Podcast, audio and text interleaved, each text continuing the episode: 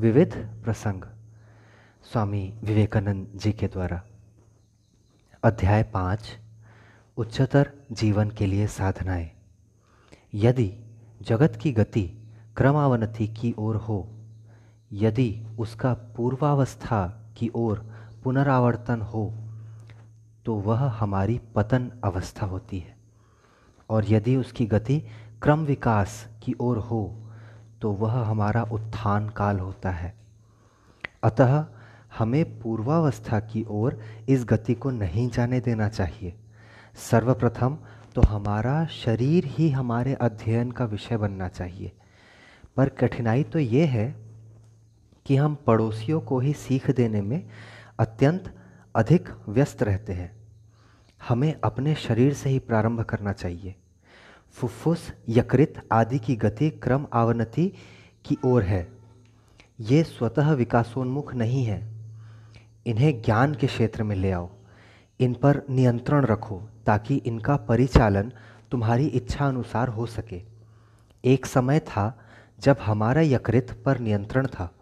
हम अपना सारा चर्म उसी प्रकार हिला सकते थे जैसे एक गाय।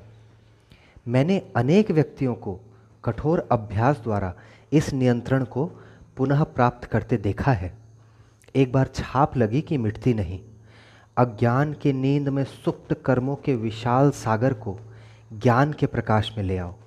यही हमारे अध्ययन का पहला पाठ है और हमारे सामाजिक कल्याण के लिए इसकी नितांत आवश्यकता है। दूसरी ओर दूसरी ओर केवल चेतन शक्ति का ही सर्वदा अध्ययन करने की आवश्यकता नहीं है। इसके बाद है अध्ययन का दूसरा पाठ, जिसकी हमारे सामाजिक जीवन में उतनी आवश्यकता नहीं, और वो है मुक्ति का मार्ग। इसका प्रत्यक्ष कार्य है आत्मा को मुक्त करना, अंधकार में रोशनी ले जाकर जो पीछे अवस्थित है, उसे स्वच्छ कर, हिलाकर, यहाँ तक कि उसे ललकार कर, अंधकार को भेद कर हमें अग्रसर करना। यही लक्ष्य है। यही ज्ञान से परे की अवस्था है। जब उस अवस्था की उपलब्धि हो जाती है, तब यही मानव देव मानव बन जाता है, मुक्त हो जाता है। और उस मन के सन्मुख, जिसे सर्व विषयों से परे जाने का इस प्रकार अभ्यास हो गया है, यह जगत क्रमशः अपने रहस्य खोलता जाता है। प्रकृति की पुस्तक के पन्ने एक एक करके उलटते जाते हैं। जब तक कि इस लक्ष्य की प्राप्ति नहीं हो जाती और तब हम जन्म और मृत्यु की इस घाटी से उस एक की ओर प्रयाण करते हैं, जहाँ जन्म और मृत्यु किसी का अस्तित्व नहीं है। तब हम सत्य को जान लेते हैं और सत्य स्वरूप बन जाते हैं। हमें पहले जिस बात की आवश्यकता है, वो है कोलाहलहीन शांतिमय जीवन। यदि दिन भर मुझे पेट की चिंता के लिए संसार की खाक छानना पड़े तो इस जीवन में कोई भी उच्चतर उपलब्धि मेरे लिए कठिन समस्या है। हो सकता है मैं अगले जन्म में कुछ अनुकूल वातावरण में जन्म लूँ, पर यदि मैं सचमुच अपनी धुन का पक्का हूँ तो इसी जन्म में ये ही वातावरण परिवर्तित हो जाएँगे। क्या कभी ऐसा हुआ है कि तुम्हें वो चीज़ ना मिली हो जिसे तुम हृदय से चाहते थे? ऐसा कभी हो ही नहीं सकता, क्योंकि ज़रूरत ही वासना ही शरीर का निर्माण करती है। वो प्रकाश ही है जिसने तुम्हारे सिर में मानो दो छेद कर दिए हैं, जिन्हें आँख कहा जाता है। यदि प्रकाश का अस्तित्व ना होता तो तुम्हारी आँखें भी नहीं रहती। वो ध्वनि ही है जिसने कानों का निर्माण किया है। तुम्हारी इंद्रियों की सृष्टि के पहले से ही ये इंद्रिय गम्य वस्तुएँ विद्यमान है। कतिपय सहस्र वर्षों में यह संभव है इससे कुछ पहले ही हम में शायद ऐसी इंद्रियों की भी सृष्टि हो जाए, जिससे हम विद्युत प्रवाह और प्रकृति में होने वाली अन्य घटनाओं को भी देख सके। शांतिमय मन में कोई वासना नहीं रहती। जब तक इच्छाओं की पूर्ति के लिए बाहर में कोई सामग्री ना हो, इच्छा की उत्पत्ति नहीं होती है। बाहर की वह सामग्री शरीर में मानो एक छिद्र कर मन में प्रवेश करने का प्रयत्न करती है। अतः यदि एक शांतिमय, कोलाहलहीन जीवन के लिए इच्छा उठे, जहाँ सभी कुछ मन के विकास के लिए अनुकूल होगा तो ये निश्चय जानो कि वह अवश्य पूर्ण होगा। ये मैं अपने अनुभव से कह रहा हूँ। भले ही ऐसे जीवन की प्राप्ति सहस्र जन्म के बाद हो, पर उसकी प्राप्ति अवश्य में होगी। इस इच्छा को बनाए रखो, मिटने ना दो। उसकी पूर्ति के लिए प्राणपण से चेष्टा करते रहो। यदि तुम्हारे लिए कोई वस्तु बाहर न रहे तो तुम में उसके लिए प्रबल इच्छा उत्पन्न हो ही नहीं सकती। पर तुमको ये जान लेना चाहिए कि इच्छा इच्छा में भी भेद होता है। एक गुरु ने कहा, मेरे बच्चे, यदि तुम भगवत प्राप्ति की इच्छा रखते हो तो अवश्य ही तुम्हें भगवान का लाभ होगा।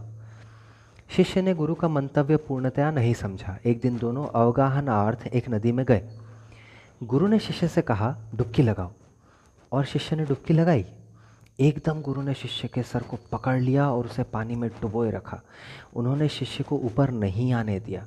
जब वो लड़का ऊपर आने की कोशिश करते करते थक गया, तब गुरु ने उसे छोड़ दिया और पूछा अच्छा मेरे बच्चे, बताओ तो सही, तुम्हें पानी के अंदर कैसा लग रहा था? ओफ एक सांस लेने के लिए मेरा जी निकल रहा था। क्या ईश्वर के लिए भी तुम्हारी इच्छा उतनी ही प्रबल है? नहीं गुरु जी तब ईश्वर प्राप्ति के लिए वैसी ही उत्कट इच्छा रखो, तुम्हें ईश्वर के दर्शन होंगे। जिसके बिना हम जीवन जीवित नहीं रह सकते, वह वस्तु हमें प्राप्त होगी ही। यदि हमें उसकी प्राप्ति न हो तो जीवन दूभर हो उठेगा। जीवन रूपी टिमटिमाता दीपक गुल हो जाएगा। यदि तुम योगी होना चाहते हो तो तुम्हें स्वतंत्र होना पड़ेगा। और अपने आप को ऐसे वातावरण में रखना होगा जहाँ तुम सर्व चिंताओं से मुक्त होकर अकेले रह सकते हो। जो आराममय और विलासमय जीवन की इच्छा रखते हुए आत्मानुभूति की चाह रखता है, वह उस मूर्ख के समान है जिसने नदी पार करने के लिए मगरमच्छ को लकड़ी का लट्ठा समझकर पकड़ लिया। अरे, तुम लोग पहले ईश्वर के राज्य और धर्म की प्राप्ति के लिए प्रयत्न करो और शेष ये सब वस्तुएँ तुम्हारे पास अपने आप ही आ जाएँगी। जो किसी की परवाह नहीं करता, उसी के पास सभी आते हैं। भाग्य एक चोचलेबाज स्त्री के समान है, जो उसे चाहता है, उसकी वो परवाह नहीं करती। पर जो व्यक्ति उसकी परवाह नहीं करता, उसके चरणों पे वो लौटती रहती है। जिसे धन की कोई कामना नहीं, लक्ष्मी उसके घर छप्पर फोड़ के आती है।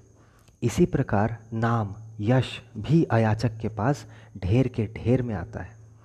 यहाँ तक कि यह सब उसके लिए कष्टप्रद बोझा हो जाता है। सदैव स्वामी के पास ही सब आता है, गुलाम को कभी कुछ नहीं मिलता। स्वामी तो वो है जो बिना उन सब के रह सकता है, जिसका जीवन संसार की शूद्र, सारहीन वस्तुओं पर अवलंबित नहीं रहता। एक आदर्श के लिए और केवल उसी एक आदर्श के लिए जीवित रहो। उस आदर्श को इतना प्रबल, इतना विशाल व महान होने दो, जिससे मन के अंदर और कुछ न रहने पाए। मन में अन्य किसी के लिए भी स्थान न रहे। अन्य किसी विषय पर सोचने के लिए समय ही न रहे। क्या तुमने देखा नहीं किस प्रकार कुछ लोग धनी बनने की वासना रूपी अग्नि में अपना अपनी समस्त शक्ति, समय, बुद्धि, शरीर यहाँ तक कि अपना सर्वस्व स्वाहा कर देते हैं? उन्हें जलपान करने तक की फुर्सत नहीं मिलती। पक्षियों के कलरव से पूर्व ही उठ के वे बाहर चले जाते हैं और काम में लग जाते हैं। इसी प्रयत्न में उनमें से नब्बे प्रतिशत लोग काल के कराल गाल में प्रविष्ट हो जाते हैं। और शेष लोग यदि पैसा कमाते भी हैं तो उसका उपभोग नहीं कर पाते। कैसा मज़ा है? मैं ये नहीं कहता कि धनवान बनने के लिए प्रयत्न करना बुरा है।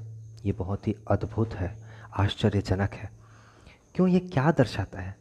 इससे यही ज्ञात होता है कि हम मुक्ति के लिए उतना ही प्रयत्न कर सकते हैं, उतनी ही शक्ति लगा सकते हैं, जितना कि एक व्यक्ति धनोपार्जन के लिए। हम जानते हैं कि मरने के उपरांत हमें धन इत्यादि सभी कुछ छोड़ देना पड़ेगा। तिस पर भी देखो, हम इनके लिए कितनी शक्ति खर्च कर देते हैं।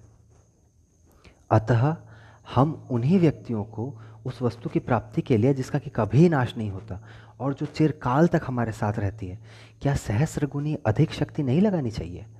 क्योंकि हमारे अपने शुभ कर्म, हमारी अपनी आध्यात्मिक अनुभूतियाँ, ये सब हमारा एक ऐसा साथी है जो हमारी देह नाश के बाद भी हमारे साथ आता है और शेष सब कुछ देह के साथ यहीं पड़ा रह जाता है।